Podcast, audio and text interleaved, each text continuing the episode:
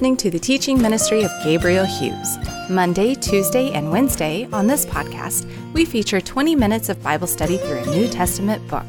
On Thursday is a study in the Old Testament, and then we answer questions from the listeners on Friday. Each Sunday, we are pleased to share our sermon series. Here's Pastor Gabe. If you'll remember, I kind of broke this down into three pieces.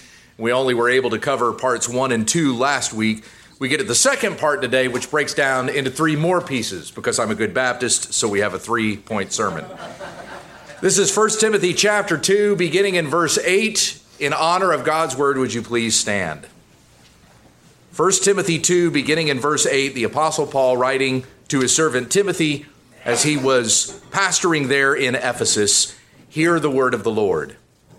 I desire then that in every place the men should pray, lifting holy hands without anger or quarreling. Likewise, also that women should adorn themselves in respectable apparel with modesty and self control, not with braided hair and gold or pearls or costly attire, but with what is proper for women who profess godliness with good works. Let a woman learn quietly with all submissiveness. I do not permit a woman to teach or to exercise authority over a man. Rather, she is to remain quiet. For Adam was formed first, then Eve. And Adam was not deceived, but the woman was deceived and became a transgressor. Yet she will be saved through childbearing, if they continue in faith and love and holiness with self control. You may be seated as we pray. Heavenly Father, as we come back to this passage again today, the word that was given from Christ to his apostle to a pastor serving in Ephesus at that time, I pray that we see what the relevance is to us now, 2,000 years later, still acting as the church of God in Jesus Christ, filled with your Holy Spirit knowing that your word that goes out from your mouth will not return to you void, but it will accomplish the purpose that you have sent for it to accomplish. We know, as Jesus has said, that heaven and earth will pass away, but his word will not pass away. Mark 13 31. And so, here, as we continue to read this word, so many centuries later, Yet we know through your Holy Spirit it has relevance and application to us now. There is an instruction that was given to this church at this time, and an instruction that's given to this church at this time. And so I pray that we would continue to comb your word and seek your truth and remain obedient to those things that you have commanded in your spirit by your apostle through Christ our Savior. It's in Jesus' name we pray. Amen. So, to kind of remind you of the outline that we had looked at last week, we're looking at this whole passage, verses 8 to 14, or 8 to 15, rather. I had mentioned to you, number one, that the men should pray, number two, that the women should be modest, and then number three, verses 11 to 15, that women should be quiet. I wasn't trying to be overbearing with that instruction in any way, just coming to the simple understanding of the instruction that's given in verses 11 to 15, since, uh, as the passage reads, that is the instruction. Let a woman learn quietly, and I don't permit a woman to teach, but she is to remain quiet, that we have there in verses 11 and 12. However, it was reported to me by my nine year old daughter uh, last week that after playing on the playground after church, one of the boys said to her, Hey, you have to be quiet because that's what your dad said during church. And then there was a mother that reported to me that her son said in the van ride home, Mom, you have to be quiet because that's what Pastor Gabe said. So I realized that I need to establish some clear context here when I say women be quiet and not just laying that out there and letting your sons glean that wisdom and now imposing it upon their mothers at home. That's certainly not the intention of how we are to summarize an understanding of verses 11 to 15.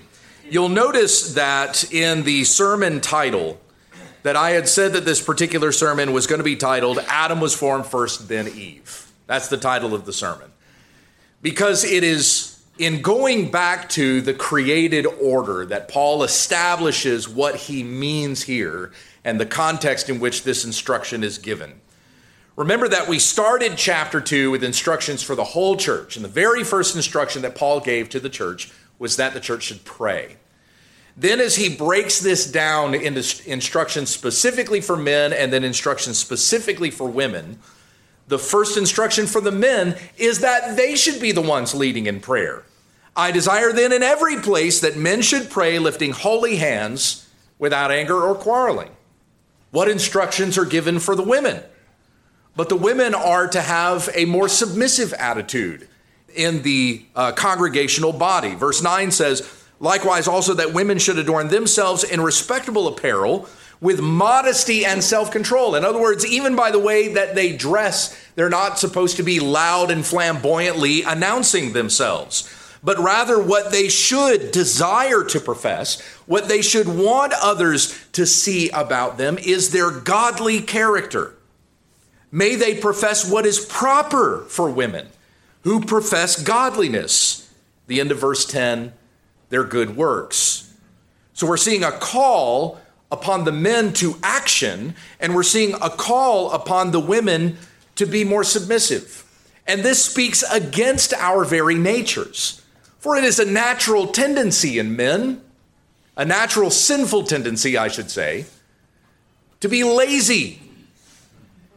And it is probably a natural sinful tendency in women to want to be loud in fact, as I quoted from the Proverbs last week, the woman folly is loud and boisterous.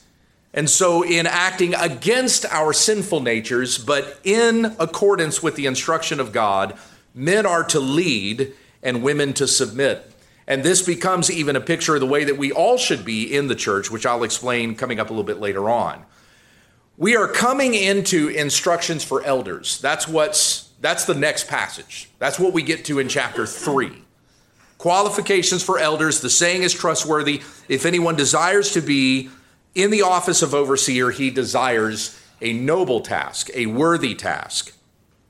But before we get there, Paul gives this instruction with regard to the women that she is to learn quietly with all submissiveness, and then goes on to explain why in verses 12 to 15. So, the way that our passage, as we look at verses 11 to 15 today, the way that this breaks down is that, first of all, a woman is prohibited from being a pastor.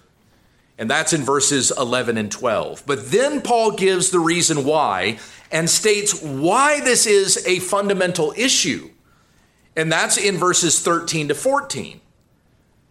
And then finally, this statement that has caused much confusion, even among purely Orthodox churches. The statement that we have in verse 15 that she will be saved through childbearing. And I'll come to explain that here in a moment as well. That will be point three in verse 15. So, once again, verses 11 and 12, women are prohibited from pastoring. Verses 13 and 14, why this is a fundamental issue. And then, number three, she will be saved through childbearing. And we'll look at the passage in that order this morning. Becky and I went to the Southern Baptist Convention annual meeting in New Orleans this past June, where the leading issue at the convention was women pastors. The number one story that was that, that kind of came out of that particular convention you had probably read about was concerning Saddleback Church, founded and pastored by the best-selling author Rick Warren. That church was disfellowshipped from the Southern Baptist Convention because Saddleback decided that they were going to start ordaining women pastors. And indeed, they had. Rick Warren had an opportunity to come to the microphone and state his case. Al Mohler came to another microphone. He's the president of the Southern Baptist Theological Seminary and stated a case in opposition. The membership voted, and really the outcome was quite overwhelming. It was 85% for disfellowshipping Saddleback and 15% against. Now, while that seems to be a great achievement in terms of uh, biblical polity and understanding what Scripture instructs concerning who can be a pastor and who cannot be, at the same time, there still remains many Southern Baptist churches with women pastors. So one got picked on because it was in the news, but there are still many Southern Baptist churches that remain with women in the pastoral position. Fellowship Church in Grapevine, Texas, with Ed and Lisa Young as pastors. Elevation Church in Charlotte, North Carolina, with Stephen and Holly Furtick as pastors. But that church disfellowshipped themselves from the Southern Baptist Convention after that decision was made. Nonetheless, it remains that some of the largest Southern Baptist churches still have women pastors at the helm. The Southern Baptist Convention is the largest fellowship of Protestant churches. Since every Southern Baptist church is autonomous, it's not technically a denomination, but it would be considered a fellowship, the largest fellowship of Protestant churches. So, what happens in the Southern Baptist Convention is pretty reflective of what's happening in evangelicalism at large. But we shouldn't think of this as being just a Southern Baptist problem, as I'm sure you know. Last week, one of the deans at Duke Divinity School proudly announced that Beth Moore was preaching at their church that morning. He was taking out of context a verse from the Psalms to say that women are called to be pastors too. I don't know how he gets that out of the Psalms, but that was his case. You may have seen in the news recently that the president of Harvard, Claudine Gay, was in a congressional hearing in which she could not condemn anti Semitism on the campus at Harvard. If anyone called for the genocide of the Jewish people at Harvard, it's not considered hate speech unless such speech actually inspires someone to try to exterminate the Jewish people. Then it would be wrong. But simply saying it, according to Claudine Gay, was not wrong. I bring that up because earlier this year, Gay approved Asa Griggs Chandler as the dean of Harvard Divinity School. So you have a woman president of Harvard appointing a woman to oversee the training up of pastors and theologians at a historic institution that used to boast Puritan theologians as their pastors. Men like Increase Mather and Samuel Willard, who used to be the presidents of Harvard. This is a huge doctrinal issue that covers the entire evangelical landscape. And it is more fundamental to the church than many understand. Now, when I use that word fundamental, oftentimes we hear that word and we think if it's fundamental, if it's a fundamentalism thing, then it must mean something that has to do with salvation, because the fundamentals have to do with salvation, right? If it's a salvation doctrine, it's a fundamental doctrine. But really, we can understand fundamental a little bit more broadly. If Scripture explicitly prohibits it, if God says no, it's a fundamental issue.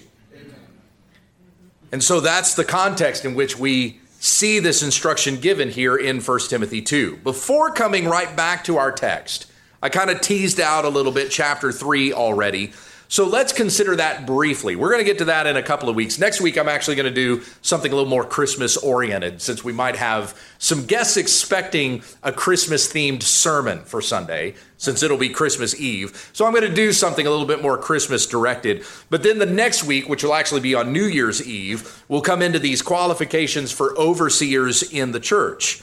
And so let me tease that out a little bit so we, we keep that in context with these instructions here in chapter 2. Charles Spurgeon once said, The pulpit is the Thermopylae of Christendom. There, the fight will be lost or won. Who stands in the pulpit and what is preached from the pulpit are of critical importance to the life and vitality of that church body. As goes the pulpit, so goes the church. Now, I happen to see just by observance and by interviews that we did and by reading the statement of faith that this church is in a right spot concerning who should stand in the pulpit in obedience with the scriptures. So I don't have any concerns there with this body and where we stand right now concerning this particular instruction. But where this should concern us is what we see happening in the rest of evangelicalism, number one. But also, number two, what's the practical application for this? I mean, as you go from this sermon out to the world this week, is there something in this instruction that you actually live out? Is reading this today and applying this to your life something sanctifying for you? And indeed it is. Even though we're seeing instructions here that are given specifically for pastors, there's still a responsibility here for the whole church and even to follow the example that's given in the pastor of somebody who is uh, of a mature faith, who is growing in godliness that we all should aspire to. So even though these instructions are given as qualifications for pastors, you'll see that there's nothing outstanding about them in a certain sense, that we all should aspire to this level of godliness in our Christian walk. So let's consider together in chapter 3, if you'll look ahead a little bit to chapter 3, beginning in verse 1, Paul says, The saying is trustworthy. If anyone aspires to the office of overseer, he desires a noble task. Therefore, an overseer must be above reproach, meaning that he must be above blame. He is the husband of one wife. He is sober minded, self controlled, respectable, hospitable, able to teach not a drunkard, not violent, but gentle, not quarrelsome, not a lover of money. Are you seeing things there that you're going, I should be that too, right? So certainly the pastor should exhibit this. But it's something, it's behavior, it's characteristics that we all should aspire to as Christians in our Christian walk. Verse 4 Consider it is said of him that he must manage his own household well, with all dignity, keeping his children submissive. For if someone does not know how to manage his own household, how will he care for God's church? The one requirement that you see there for the overseer that he must have, that sets him apart, from anybody else, perhaps in the congregation, or even from deacons, as the instructions follow for deacons coming up in the next section. This man must be able to teach. Not everybody has to have that ability, but this man must be able to teach. Everything else that's listed there about the pastor is behavioral, it's concerning a mature man in the faith. And you'll notice there that these instructions are specific to a man. This is very clearly not talking about a woman. Nor do we see a separate set of instructions anywhere else regarding, okay, now as for overseers in the church who are women, here's what my directions are for her. We don't see that anywhere. Because it is given in these instructions that the man who would be the overseer of the church is to be a man. Now, that term overseer is synonymous with bishop, elder, or pastor. These are all the same office in the church, and this office is to be held by a qualified man. This is by the command of God, and it is a design that we see throughout Scripture. The elders of Israel in the Old Testament were only men. When Jesus sent out the 72, they were all men. The 12 apostles, were only men. So the elders or the pastors in the church are also to be men. Now, this is not the only time that we're going to read these instructions or these qualifications for an elder. We come into this again when we get to Titus chapter 1, verses 5 through 9. And it's there that Paul adds a pastor, quote, must hold firm to the trustworthy word as taught, so that he may be able to give instruction in sound doctrine and also rebuke those who contradict it, unquote. That is pastoring. It is feeding the flock of God and it is fending off the wolves. John Calvin said that a pastor must have two voices. He must have one voice to call the sheep and another voice to fend off the wolves. And these churches today that are imposing upon the body of Christ this acceptance or this tolerance of women pastors are actually bringing wolves into the flock. They are not following the instruction that is given in Scripture. It is crystal clear that only men are to be pastors. Not every man will be a pastor. But if a man aspires to the office of elder, overseer, bishop, pastor, he desires a noble task and he must meet the qualifications that God has given. Again, there is not a separate list of qualifications for women, and there is not a single example of a woman as a pastor in the Bible. In fact, right before the qualifications of a pastor were given a direct prohibition against letting a woman perform even the function of pastor. So let's come back to that again. If you have your Bible open in front of you, let's look at 1 Timothy 2, verses 11 to 15, the section that we're focusing on today. And we read this, first of all, in verses 11 and 12. Let a woman learn quietly with all submissiveness. I do not permit a woman to teach or to exercise authority over a man. Rather, she is to remain quiet. So you have this instruction here. And as I said last week, as I highlighted in verse 11, let a woman learn. That's still a great thing. That is pretty awesome because this was not common for women to be allowed or permitted to be with the men learning at this particular time.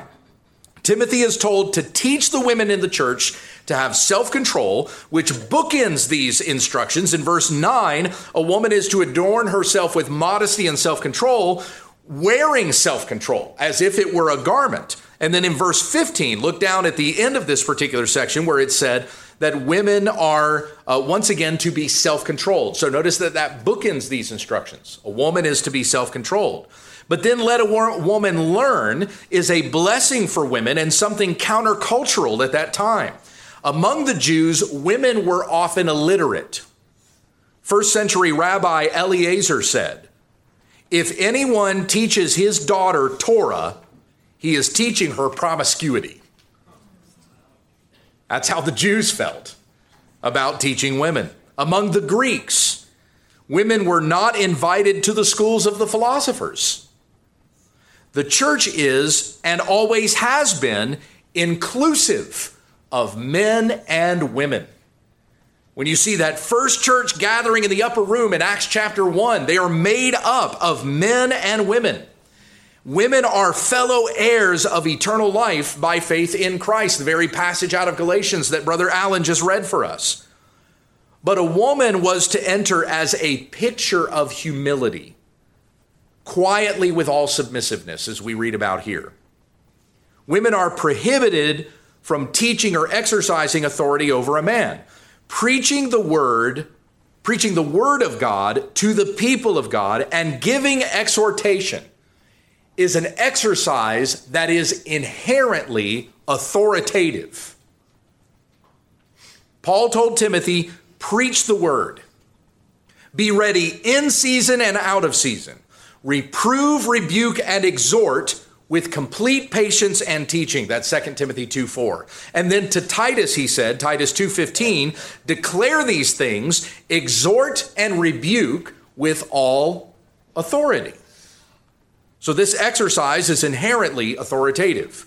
Now, some will argue that Paul's prohibition against women preaching is strictly limited to the Greco Roman culture of his day or that he was only addressing a problem Timothy had dealing with strong willed women in Ephesus. In a commentary on 1 Timothy 2 11 to 15, the late Scottish minister William Barclay wrote The early church did not lay down these regulations as in any sense permanent, but as things which were necessary in the situation in which it found itself. So, in other words, Barclay is saying these instructions were just for that church at that time, it's not for the church today. However, it is quite plain from the text of Scripture that this instruction applies to all churches in all cultures at all times. How do we know that? Well, let me give you two reasons. First of all, remember that last week in verse 8, we read that Paul says, I desire then in every place. And I had said to you that that is often taken as when Paul says men should pray, he means they should pray everywhere. No matter where, men should pray. And yeah, that's good. No matter where we go, may there be examples of men who are standing up and praying. I think that would be a wonderful thing. But that's not really the context of the instruction. As Paul is giving Timothy instructions for how things are to be ordered in the church, it's understood he's saying that in every church. This is the same instruction that he gives to every one of the churches. I desire then in every place that the men should pray. In 1 Corinthians 14, where he gives the same instruction there about women to be quiet, for it is it is given to the men to hold those pastoral and teaching positions in the church. He says there, This is my instruction in all of the churches. So it's not something that here we have it in two places. We have it Ephesus and Corinth. And in both places, Paul saying that he instructs these things to be carried out in every place, in every church. There's a second reason, a second evidence that we have that Paul gives here for why this is applicable everywhere. And it's because of what is said in the very next verse. Verse 13 For Adam was formed first, and then Eve, and Adam was not deceived, but the woman was deceived and became a transgressor. So it is quite plain that from what Paul is instructing here, he goes back to the created order to establish the point. It was from the way God created things in the very beginning. That's why they should continue, even in the church, in this order, because of the created order. So, because Adam was the first form, one formed and the woman was the first one deceived, a woman is prohibited from functioning as a pastor in the church. Notice the function of pastor is what Paul mentioned in 1 Timothy 2:12. He did not simply say, "I forbid a woman from being a pastor or an overseer." He said, "I do not permit a woman to teach or to exercise authority over a man." So he's not just simply prohibiting her from the office, he's even prohibiting that a woman should fulfill the function of that office. Dr. Tom Schreiner, professor at the Southern Baptist Theological Seminary, said the following When we read 1 Timothy 2:12, it doesn't directly speak to the issue of office. It addresses the matter of function, prohibiting women from teaching and exercising authority over a man. It is interesting, therefore, that many seem to turn the verse around by allowing the functions but denying the office. So, in some churches that try to get around this, they'll put women in teaching positions, but we just won't give her the title of pastor. And she might even be preaching a sermon on a Sunday morning, like Beth Moore did at Duke Divinity School. As long as she's not called a pastor, then we're being obedient to the scripture. But they overlook the fact that Paul is actually prohibiting the function here, not just the office itself. More than the office of pastor being off limits to women, she cannot teach an assembly of men and women together. Mother's Day is not a day that women get to preach. Nor should she lead teaching in a mixed class of men and women. These are pastoral functions. And this is not complicated. But a people not content with the Bible's clear commands will try to reorder God's order, just like Adam and Eve did. Some try to argue that women can be associate pastor so long as she's not the senior pastor, or she can preach as long as she's under the authority of the elders, or she can be a minister over men as long as you don't call her a pastor. Stop looking for loopholes. A woman is not to teach or have authority over a man, period. Now, let me clarify something here with regards to these instructions. This is not about women praying in prayer meetings. This is not saying that a woman can't have a career.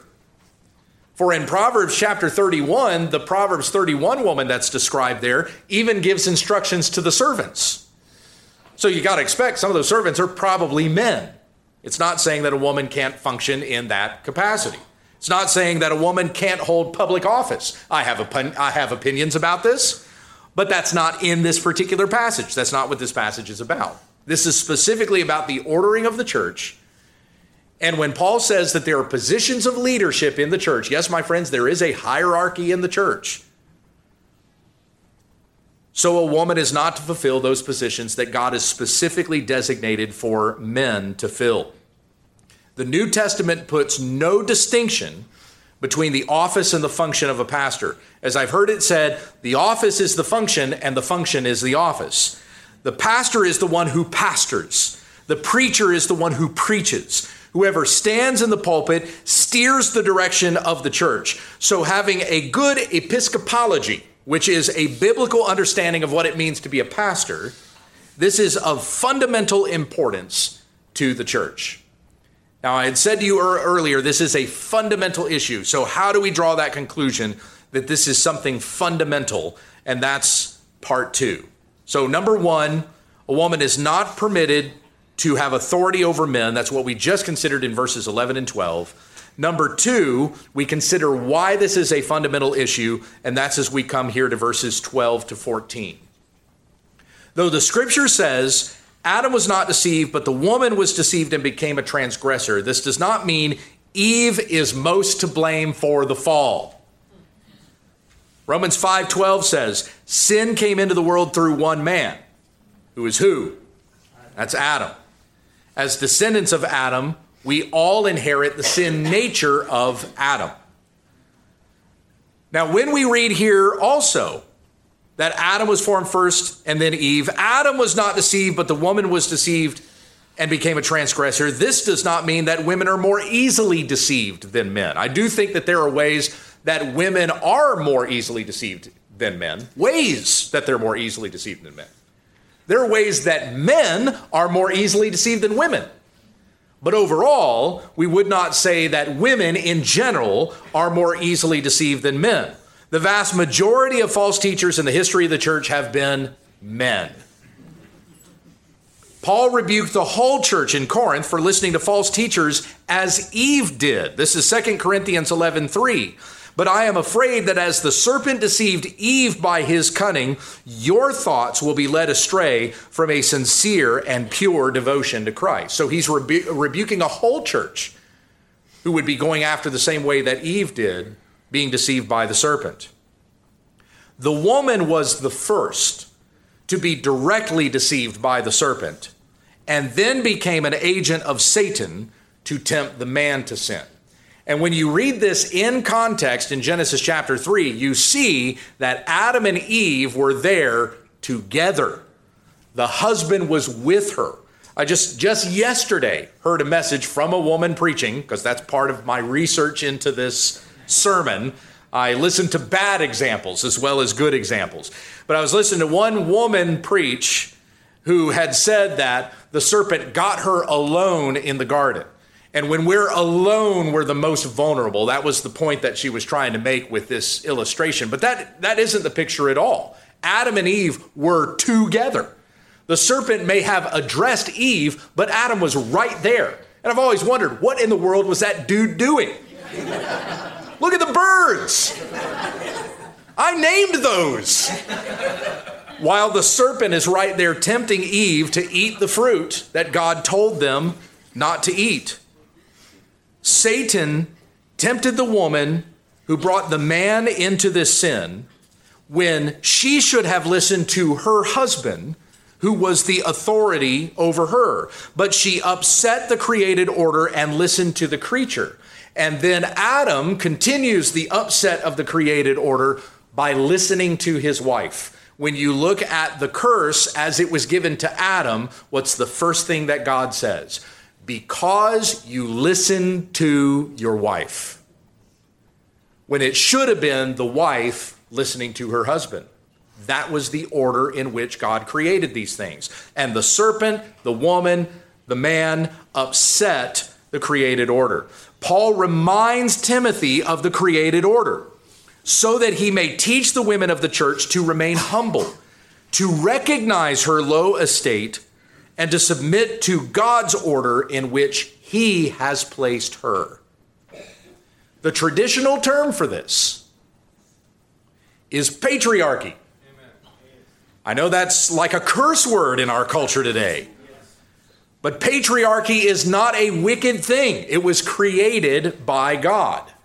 There are people that pervert that order of patriarchy, certainly. But biblical patriarchy is God's intention. Simply the understanding that the husband, father, or eldest male is the head of a family. More recently, the debate over women preachers has been turned complementarianism versus egalitarianism, but those are muddy waters. I'm not wading into them today. Patriarchy is by the design of God, who formed the man first and gave him headship over his household. As said in 1 Corinthians 11:3 and Ephesians 5:23, the head of the wife is her husband. God told Adam, Of the tree of the knowledge of good and evil you shall not eat, for in the day that you eat of it, you shall surely die. According to scripture, this command in Genesis 2:17 was given before Eve was made. So Adam was to lead his wife and she was to submit to her husband. And this order was rebelled against when Eve listened to the serpent instead of her husband, and Adam listened to his wife instead of leading her. In, in the curse, again, God said, Because you've listened to the voice of your wife, and you've eaten of the tree of which I commanded you, you shall not eat of it. Cursed is the ground because of you. Now, notice there, he doesn't say to Adam, Curses the ground because of your wife, because of you. You had your orders and you did not follow them.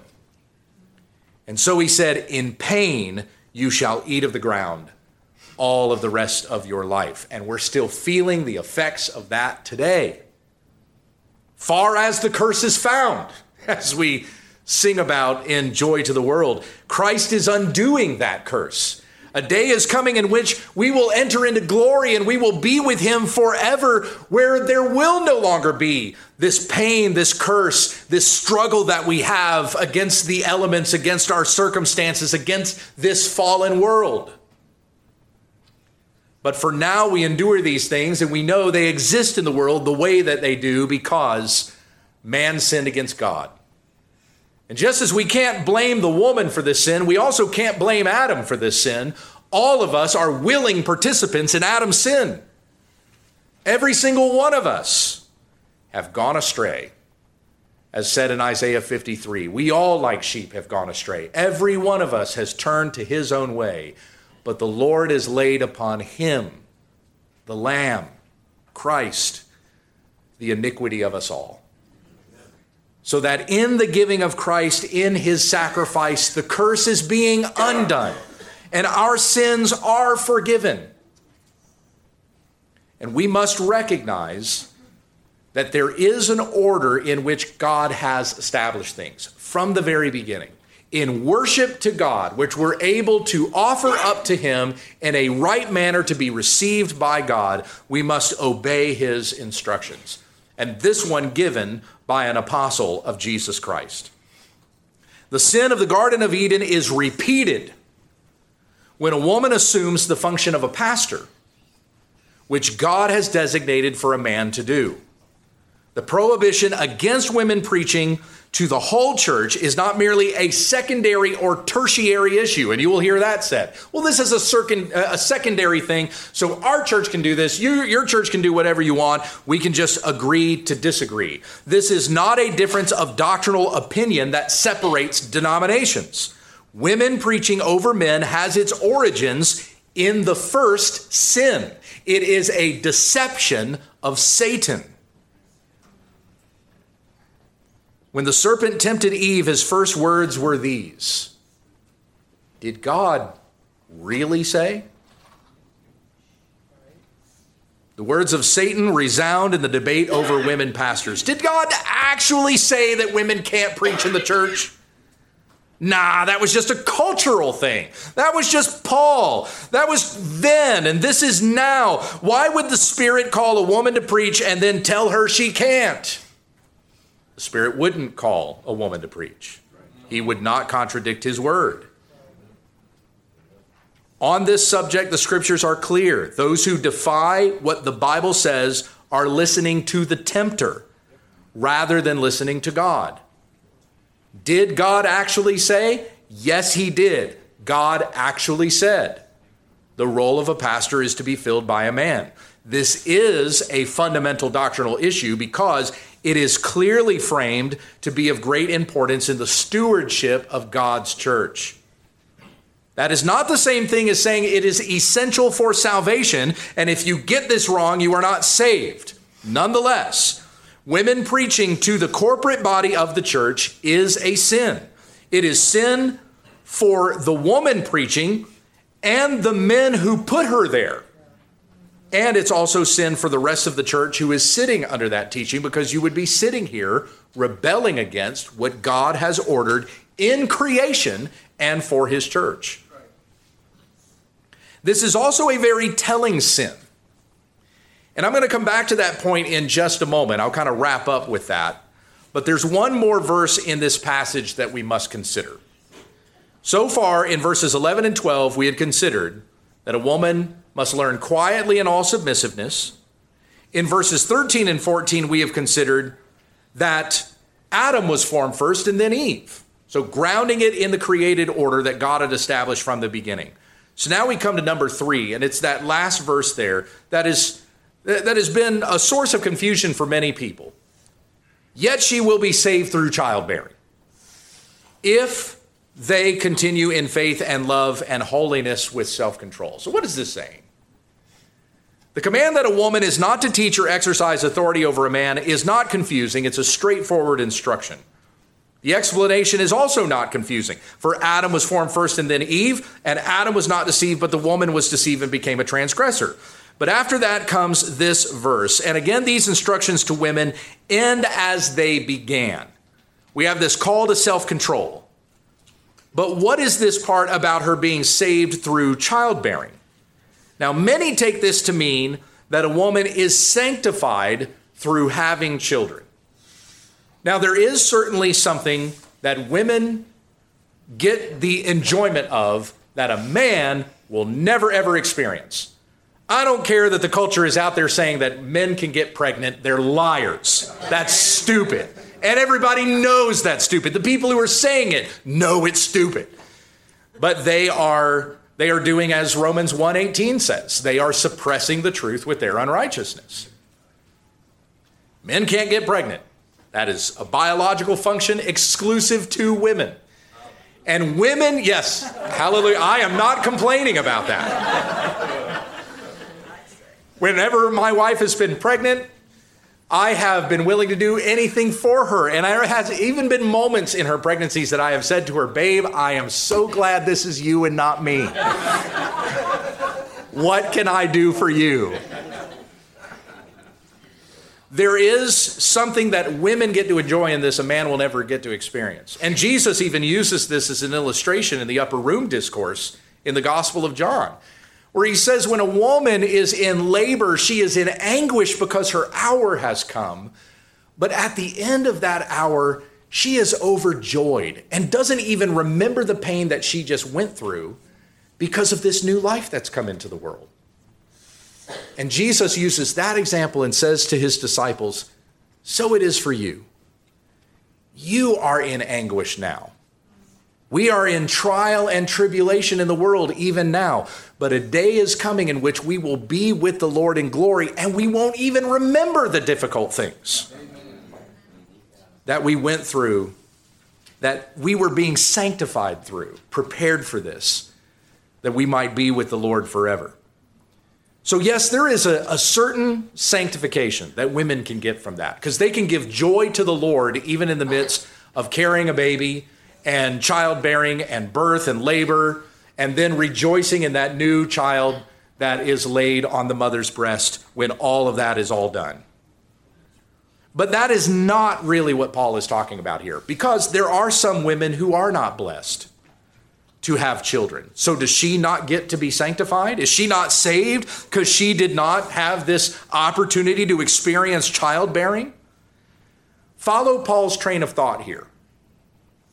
He's telling the story of Genesis.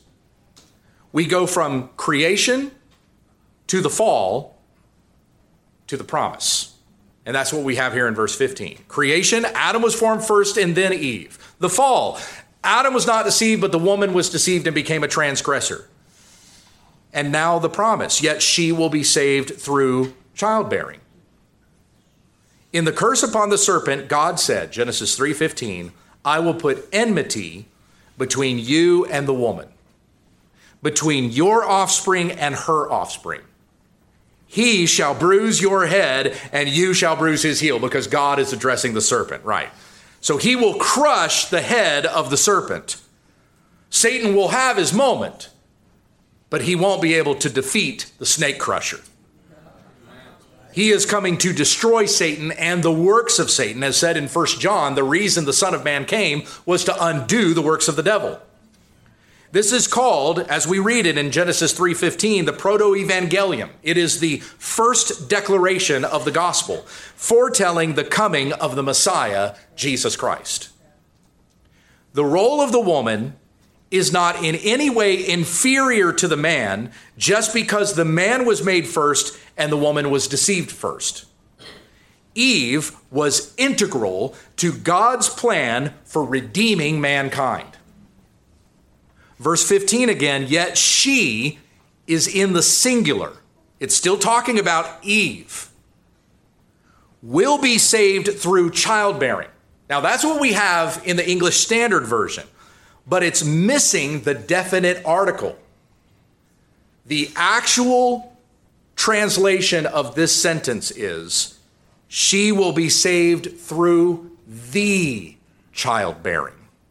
I don't know why the ESV left that out. Most translations do. But if you look at it in the Greek, there's a definite article there. She will be saved through the childbearing. The Legacy Standard Version does insert the definite article. It is in reference to Christ, who would be born of woman when the fullness of time had come. Exactly the memory verse that we've been reciting from Galatians 4 4. The promise of Christ is not just for one woman, but for every woman, which is why Paul switches then from the singular to the plural. If they continue in the faith, yet she will be saved through the childbearing if they continue in faith and love and holiness with self control. Both men and women need to have faith in the one who came through Eve down to Mary, and that is the Son, Jesus Christ. Jesus would not be sired by a man. He was conceived of the Holy Spirit and not under the headship of Adam, so that from his conception he would be sinless. No man was involved in the birth of Christ. It is by the grace of God upon women. They share in this wonderful grace if they continue in faith and love and holiness with self control. We need to fulfill the roles that God has designed each and every one of us for. There's a unique role for men, and there is a unique role for women. God is not pleased with passive men. He is not pleased with domineering men. He is also not pleased with loud, self promoting women. God has a mission for the church. And He has ordered the church by His design. He has a specific purpose for men and a specific purpose for women. And women, lest you think to yourself, Am I not allowed to teach at all? There's actually an imperative in the pastoral letters for women to teach. Titus chapter 2, beginning in verse 3. Older women likewise are to be reverent in behavior, not slanderers or slaves to much wine. They are to teach what is good, and so train the young women to love their husbands and children, to be self controlled, pure, working at home, kind, and submissive to their own husbands, that the word of God may not be reviled. So, look there, women, there's an instruction for you to teach. And in fact, there are things that the older women in this church can teach the younger women that I think are more effective coming from an older woman than they are coming from me. Now, that's not to say that I don't have a responsibility as a pastor to teach every word of God. I should. But there are certain instructions, certain applications, certain certain life things that I think that come better from an older woman than come from a man. We'll talk about this again when we uh, here in a few months when we get to Titus chapter 2. But there are there are certain things a woman can teach a younger woman that can't come from a man. In fact, it's not even appropriate for a man to even discuss such things. There was one time after church, there was a, a young woman, a new mother in our congregation that was coming up to me and Becky. We were standing at the back door, just shaking hands for, uh, as people were coming by. And she's coming up to me, and she, had, you know, as a pastor, you just kind of get used to this. There's a look on a person's face, you know they're about to ask a question. So I think she's coming to me to ask a question about something that I preached that day, but she doesn't come to me. She goes to my wife. And she says to my wife, Can you teach me how to breastfeed my baby? And I thought, I am so glad she didn't ask me that question. it's not even any of my business to enter into that realm. But there are such wonderful things that the older women can teach the younger women that it's better coming from an older woman. Last week, when I talked about modesty, it can be kind of inappropriate for a man to approach a woman in the congregation and say, You're dressing immodest. It should be the older women stepping up and helping to guide the younger women in what it means to live modestly. And that's an instruction that would therefore apply to every one of the women in the church. We all have roles to play. And if you have been made a man, you have a specific role to fill. If you've been made a woman, you have a specific function that you are to fill. And we need to be looking for ways that we can therefore apply these things to behave as Christian men and women in this world. By simply being a godly man or a godly woman, you are doing something otherworldly. It is not at all like the ways of this world that are trying to blur the lines between men and women. We're trying to say that there is no such thing as a man and there is no such thing as a woman. Trying to say that where there's no binary, it's just whatever you decide, whatever you feel like. I heard a joke last night was that was just great. Did you hear about the non-binary prospector why he went west looking for gold? He was looking for gold in them there hills. That'll sink in with some of you later. I think we're anyway. But yeah, all that to say, the culture is trying to say, you know, we don't have a, a, a, he and a her. We're them and there, and we decide our gender, which is fluid and can change at any moment's notice. You're seeing the way that the culture is behaving this way. They're even trying to indoctrinate students with it in public schools and universities and other institutions. And just simply knowing that we've been made male and female and that God designated certain things for men and certain things for women. We are following God. We are behaving in such a way that is not at all like the ways of this world. We are to be holy, which means to be set apart, which means we don't follow after the pattern of this world. Romans 12, 1 and 2. In view of God's mercy, present your bodies as living sacrifices unto the Lord, holy and acceptable to Him. This is your spiritual act of worship. Do not conform any longer to the pattern of this world, but be transformed by the renewing of your mind, so that you may see God's will for you, His good, pleasing, and perfect will. Women, you are not being oppressed because God has certain assignments for a woman. And men, you are not being burdened with the instructions that God has for you. But if we're going to find application in these instructions that we see today, it's simply to understand this. Men, you are being called to step up and lead. Mm-hmm. And we need more godly men on the front lines demonstrating and exhibiting holiness to the church. And women, believe it or not, even though we've had instructions here with regards to women being silent and not having authority over a man, there is still even an instruction here for you to lead.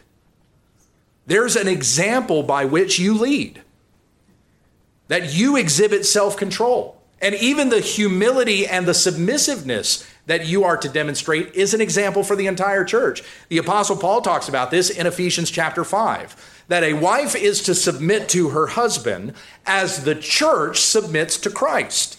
So the wife becomes a picture for everybody in the church as to how we are to be submissive to the Lord. You have been bought with a price. Paul says in 1 Corinthians 6 so honor God with your bodies. If he made you male, How do you honor God as a male? If he made you female, how am I to honor God as a female? He didn't make mistakes when he made you male or female. He didn't make mistakes when he put you in the place that you are in. You have been called to this place and appointed to this time for a reason. All of us are called to holiness. None of us are exhibited or, or, or exhibited. None of us are, are exempt. Thank you. Lost my vocabulary. None of us are exempt from following that instruction. You must be holy. You must obey God. And while we see the rest of the world rebelling, it is our joy and delight to worship the one who saved us.